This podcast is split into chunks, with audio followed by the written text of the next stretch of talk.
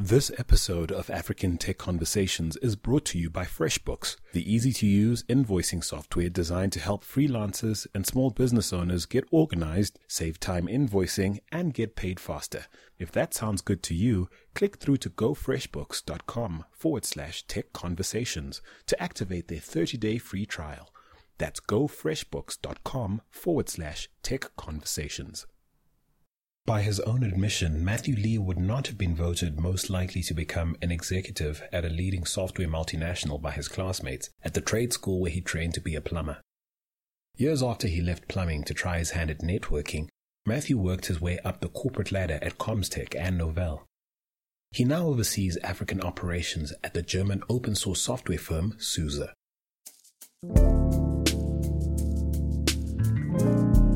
This is African Tech Conversations.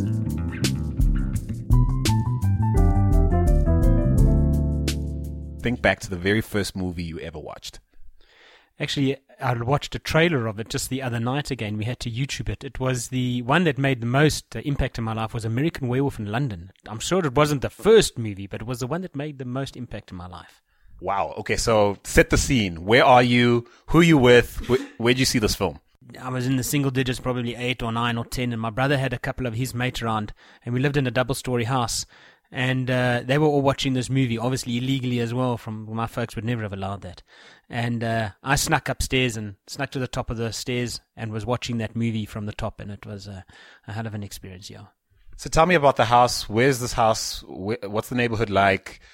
Tell me a bit about your brothers and the parents who would have had a heart attack if they knew what you were watching.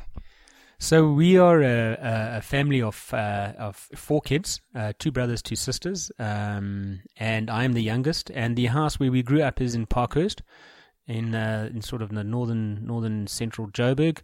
And so my folks came to South Africa in the mid 70s, from the Far East. Although it's not, I don't like that. Although it's not Lee in that way, in that regard, but yeah, the Dutch East Indies, Far East Indies, was a Dutch colony, so they came over from there to South Africa, and started off the rest of the family. That's actually quite interesting, because I thought you were joking about the Far East situation, but you're not. No, not at all. Okay, so where do you place in these 4 kids? The youngest. So you're the youngest. So you're the last person who should be watching this movie.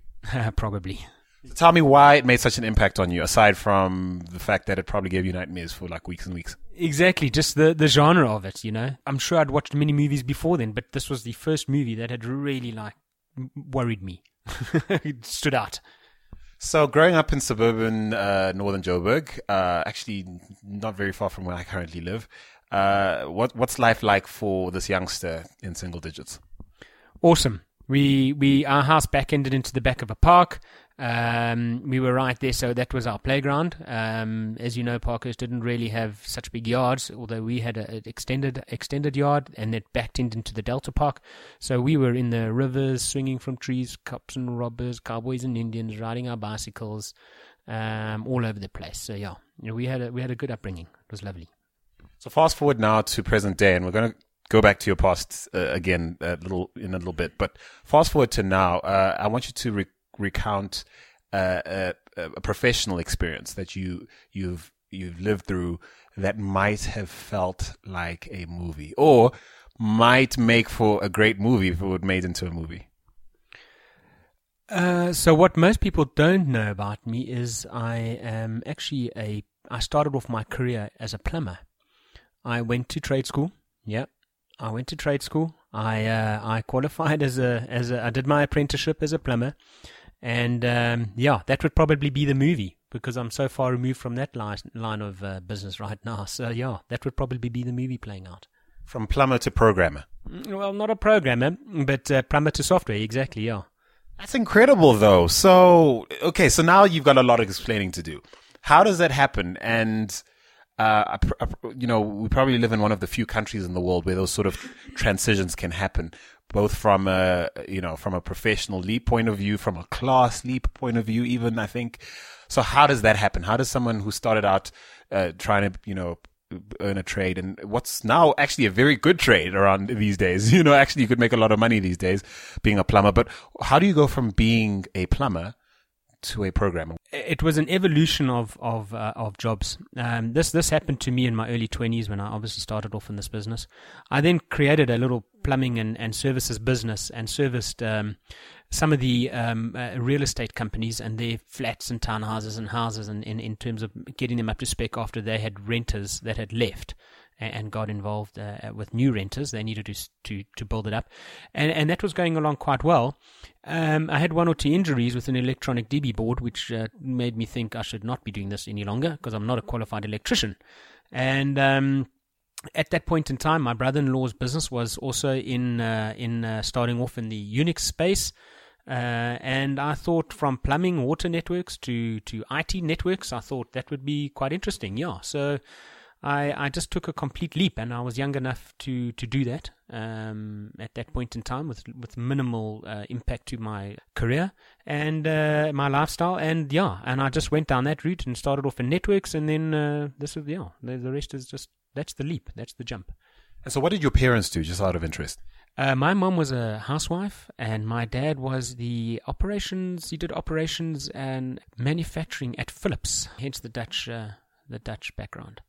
How much of you becoming a plumber was you not trying to be what your dad was or go in the direction he'd gone? Kid of the 80s, yeah, probably all of it.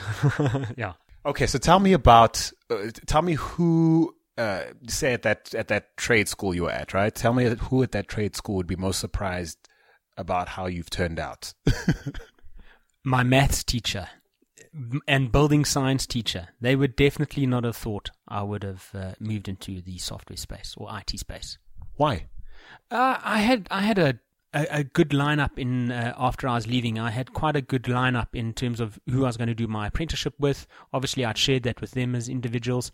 With one of the real bespoke, first-time bespoke kind of plumbing companies in those days. I don't think they're around nowadays, but definitely, I think they would have not thought I would have amounted to that. And so you probably are aware of some of the stereotypes around being a fan of open source software, right? Absolutely. So what would you say some of those stereotypes are, and name some of the ones that might be true? Open source software stereotype maybe would have been something along the lines of a guy with long hair, pizza under the door developer, socks and slops, short hair, short shorts and long jerseys, that kind of thing. That probably would have been the stereotype of a Linux engineer 10 years ago. And it was true, do you think? Yeah, absolutely. I still encounter a couple of them when I'm in discussions. So when did this scene clean up then? Because we're sitting in your offices and they look nothing like the scene you've just described. Lots of carpets, lots of very well-dressed people, relaxed perhaps, but certainly well-dressed, halls with marble and okay, so you get the picture. It's pretty corporate, pretty organized, well set up. When did this become a thing for open source software? That would probably be in the advent when open source software moved from being a small-time player in an enterprise, maybe covering a firewall or something small on the side, to actually now becoming the pinnacle of where mission-critical and business-critical computing needs to reside. It has to reside on a mass-developed platform, which gives that customer functionality. So at that point in time, that's when it would have probably happened. When Linux started moving from the edge of the network right through to the pinnacle of the data center. And so I've pretty much lost track of all the acquisitions in this space. So-and-so buys this. So let's talk about SUSE, the company you obviously head up operations for here on the continent. German-based, multinational.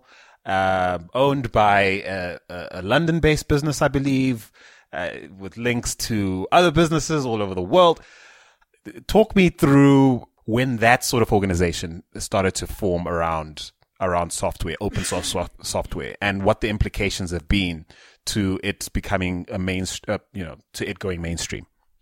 So let's just take a step further back and go back to when SUSE actually incepted in 1991. Okay, that's when SUSE started.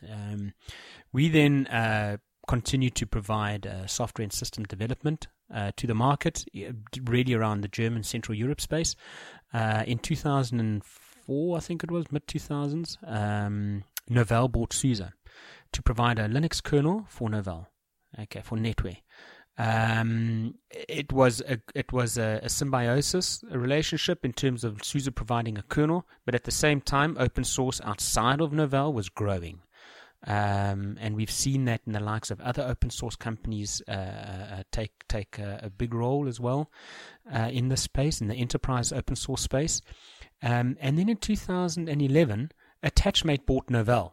And at that point, they separated the open source business from the proprietary software business. And it was at that point that SUSE really saw its growth. It was given back to the community. We moved our headquarters back to Nuremberg in Germany from the States. So it was at that point that SUSE kind of had its Phoenix rebirth in 2011. That's when Attachmate purchased Novell. Then in 2014, Micro Focus purchased Attachmate because it was showing such promising technologies and showing such promising growth. People should see that as a positive. SUSE certainly sees it as a positive. We are now part of the Micro Focus stable, Micro Focus Inc., which is the London-based company that you refer to. But for all intents and purposes, we run our own independent organization autonomously with inside of the organization of the great organization of Micro Focus. At what point does this sort of corporatization start to alienate the community that has made open source software such a thing? It actually doesn't, because we don't have a one-sided relationship with the community. SUSE actually takes leadership positions on a lot of the foundations in the community where we feed back upstream as well. So not only do we take downstream and push out enterprise-grade software to customers, but we also feed back enterprise-grade requests into the community for further development. So let's talk about the growth of open source on the continent specifically. Have we kept up with all the great things that are happening elsewhere in the world? Absolutely. We actually, I think, are growing in a higher percentages than the rest of the world, but that's obviously because we're coming from a lower base. But absolutely, we are growing within market, actually more than market rate. And so what sort of applications are you finding most popular on the continent in this space? Retail applications, manufacturing applications, finance applications, core banking applications. If you can sum it up, it's most mission-critical and business-critical applications. Thinking back 10 years, it was Windows, and maybe a little bit of open source in some corner, dark corner somewhere. Is the Windows factor still the greatest threat to widespread adoption of open source software? I wouldn't say yes and I wouldn't say no. Windows is actually, Microsoft actually, is a very large contributor to the open source community, right? So I don't know if many of your listeners knew that. But actually at the same time as Microsoft is developing and contributing code into the open source community, Microsoft and SUSE also have a interoperability arrangement together. No one client is going to run just Windows or just a Linux environment. There's going to be Windows and Linux. And even in some cases, there might even be still some legacy Unix applications in the data center there.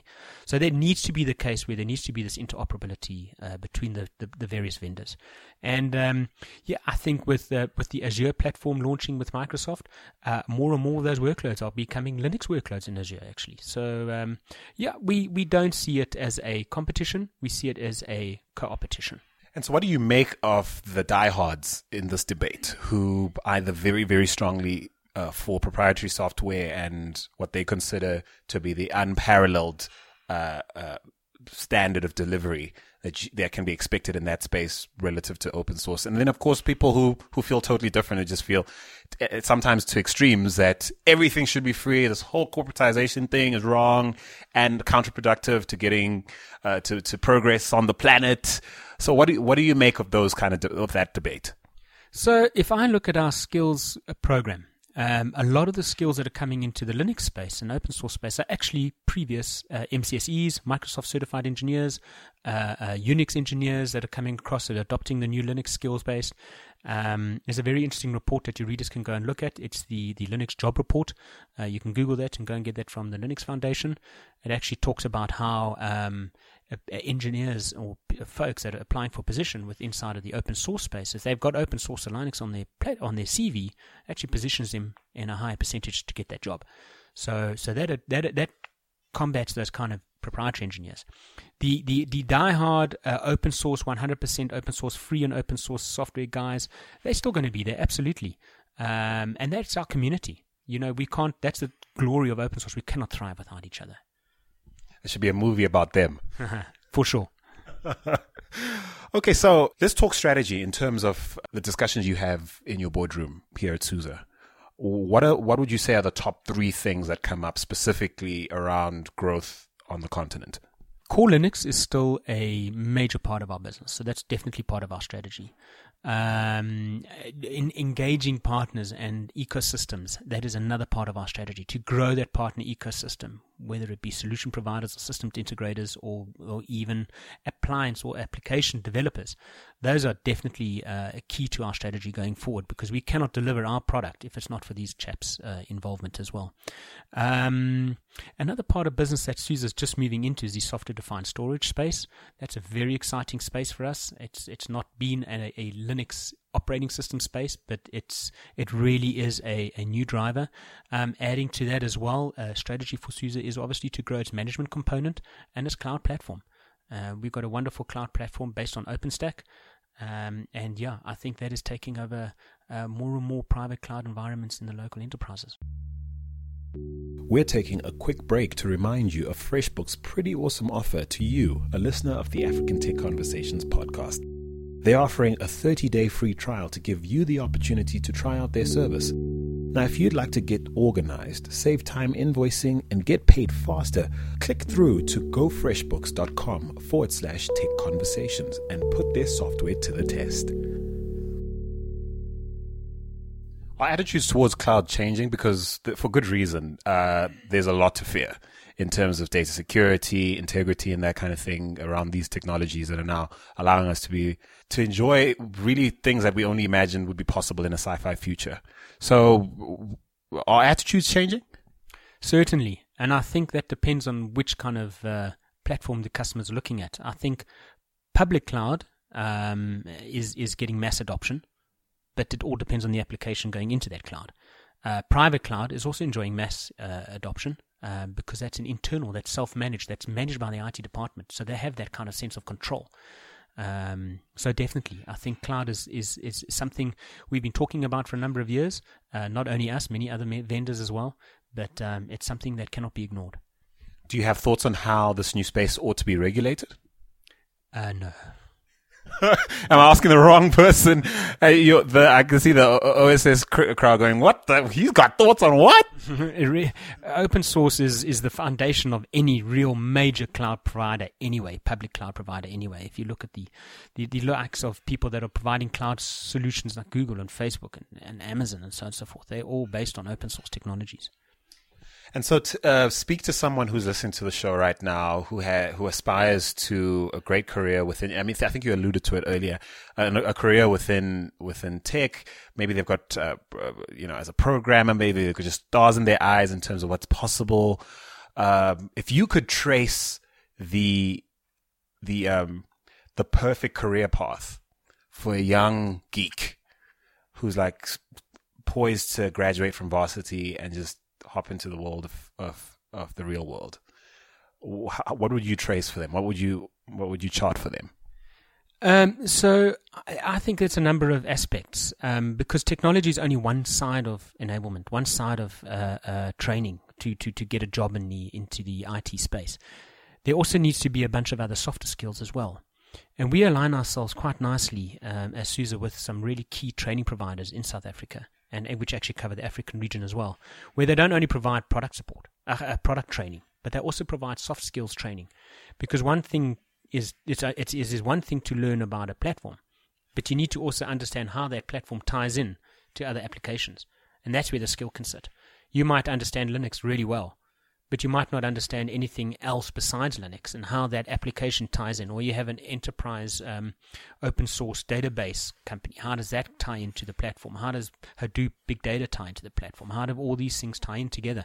And I think that's where the skill sets lie. So get a hold of those training providers and engage with them, and they can build a lovely route to what we call a path to mastery. That's something that these training providers can help with. That's probably very different to what's needed to, I think in the past there was a focus to being a specialist. Are you saying that perhaps the most sought after techies of today are generalists with a really good understanding of the whole picture? I wouldn't want to just leave it at that, but I would say there's definitely the need for the specialist. There's always a need for the specialist. But with open source being so integral in so many other technologies, you know, if you want to have an open standards approach in the market, if you want an enterprise customer to have an open standards approach, which they are looking at, you need to understand what those other application houses, what those other software vendors are doing. So you need to maybe be a specialist in your area, but at the same time, you must not ignore what else is happening as well. You need a broad understanding. So let's talk about the other transition in your life. So you go from plumber to tech guy, and then somewhere along the line, you become a serious corporate player and a leader, an administrator of sorts, etc. How does that happen? I think that's just a personal thing. It's a hunger. I think open source accelerates that hunger because it's forever changing, it's forever evolving, and it's so exciting. You know, looking back to a number of years ago when I was in the networking space, I was quite happy to do my job in its current role for the next 5 years or 6 years or something. With open source, you're forever changing every year, and new things are coming on board. It's keeping it alive. So that's definitely allows you to personally grow, because you're learning all the time. So as you're personally growing and you're learning, you're able to provide another level of conversation to people. I can think of many techies I wouldn't trust with a business. I do feel like it's a different skill set though, and I'm wondering where you would have acquired the knack for leading people, for contributing towards strategy, for essentially growing a business. University, eh? University is a big thing. I studied later on, as I did, because my initial study path was obviously the technical route, you know, the trade route. I then went back to university, to business school in 2005. 2006, somewhere there, and continued my studies there. But just to clarify something, I didn't start as a raw techie. I started off in the as a network cabler, which is not really working on servers and so on and so forth. Although it was a Unix space, it was a network cabler. It was working with Unix systems like Xenix and SCO Unix in the days. But so it's just education. It's education where you want to be in life. Pretty much a hardware guy starting out. Yeah, absolutely. Started off as a hardware guy and now in the software space. It's very interesting. Share an aspect of what you do day to day in your current role that might surprise techies all over the world who think being the head techie at SUSE looks a certain way or is a certain way. No, I'm not a head techie. Being in charge of the business at SUSE for Africa is a certain way. Every day I evangelize open source. Every day is an exciting day for me. I wake up in the morning. I love coming to the office. I love coming to work. I work in the evenings, at night as well. I'm in touch with our American guys who are overseas as well, so they're in a different time zone. So for me, working is in the open source space is almost like a lifestyle. Whereas if you get a normal guy in a normal environment, he kind of does his 8-to-5 job. You know, he comes in, he fights traffic. He doesn't enjoy his job. He might be doing something exciting. It might pay him well, and then he goes home at 5 o'clock. With open source and with SUSE, it's just a culture.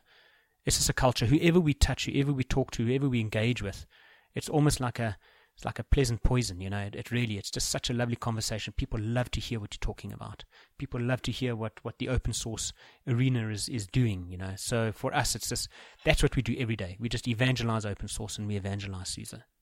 And do you have children? I do. I have 2 children. Do they understand what you do for a living? How do you explain it to them? My son does, because he's a tinkler. He's typically quite a tinkler in hardware and software, and his path he's looking at doing is around the digital design space. So he understands what I do. My daughter, she probably has no idea. How old are they, by the way? My son is 22 and my daughter's 20. Okay, so if you could speak to yourself at the age they're currently at, if you could speak to your younger self at 20 and you said? 22. 22 and? 20. So at 22 and 20, if you could speak to yourself at, well, it's pretty much the same age, I think. If you could speak to yourself at that age, what would you say to yourself? Work hard, enjoy life, have a goal, have a short-term goal, and have a long-term goal, but have a long-term goal that's based out of short-term goals. Definitely have a short-term goal, because if you don't have something that you can show yourself achieving and report in your metrics, you're going to lose focus. But work hard, play hard, enjoy life, and make sure that you get a good education. So am I to assume that at that age you were living day to day, hour to hour? Already that day, yeah, probably. So not so strategic in thinking about, hey, what might the next 10, 20 years look like? No, probably not. No, I was not a good example of my own advice, but certainly it's the advice I'd be giving out to youngsters now. So... How is it that it didn't end up in a train smash or an absolute mess? Were there people in your life as you grew, maybe mentors, people you looked up to, who kind of made sure that where you sort of didn't have a sense of vision or strategy around your life and career, you ended up on a decent path? Absolutely. It's probably by the grace of God that I'm not in a train smash. Okay. But yeah, definitely. You need mentors in life. You need people to look up to. It's key for you in any environment that you are working in, whether you're in an office, whether you're in a trade, whether you are in whatever you're doing. You need mentors in life to guide you, because if you're not looking forward, you're lost. You know, if you're not looking upward, you're lost. So can any of them stand out? Do any of them stand out for you? Certainly. Absolutely. Two of them, actually. Must I mention them? Please. Okay. Early on in my career, when I made the move into full-blown sales, a gentleman by the name of George Smallberger, he was my first boss. He probably doesn't know it, but he made quite an impact in my life. And then just before I joined here in 2007, my previous boss for the last 7-8 years before that, a gentleman by the name of Paul Conradi, we worked together at Comztek. Big mentor in my life. So I'm going to go back to plumbing. Is there an analogy you can draw from the world of plumbing that is applicable to your current role in terms of your mindset as a leader? Okay, I'm going to take a stab at this. Plumbing deals with water, right? So water is one of the forces of nature. If you don't control where it goes, it's going to be a mess. So you got to plug off your ends, you got to tighten them, you got to make sure your taps are closed, you got to make sure your geysers are working, you got to make sure your pipes are clean, and so on and so forth, and all that. That's an analogy I could take. I don't know if it makes anything, it makes any sense. If you don't do those kind of checks and balances, the water's just going to spew everywhere. So it's just going to be an absolute mess. That's pretty incredible on the dime to bring that up, because I'm thinking now in terms of how destructive water can potentially be, but also how constructive and also nurturing and all those kind of things, and all up to the way you channel it. Exactly, how you manage it. I think we should write a book together. Cool. I'll take some credits for that. Cool. I'll take all the royalties. You can do that. You'll open source it. Yeah, we'll open source it, exactly, so... Okay, so downhill from here, really. You strike me as a breakfast person. Are you a breakfast person? I start every day with breakfast. You see, I figured you for a breakfast person. I'm the same. I cannot leave. I don't care how early I have to leave, and I often have very early call times, but I have to leave home without breakfast. What's your typical breakfast? Fruits, yogurts, brands.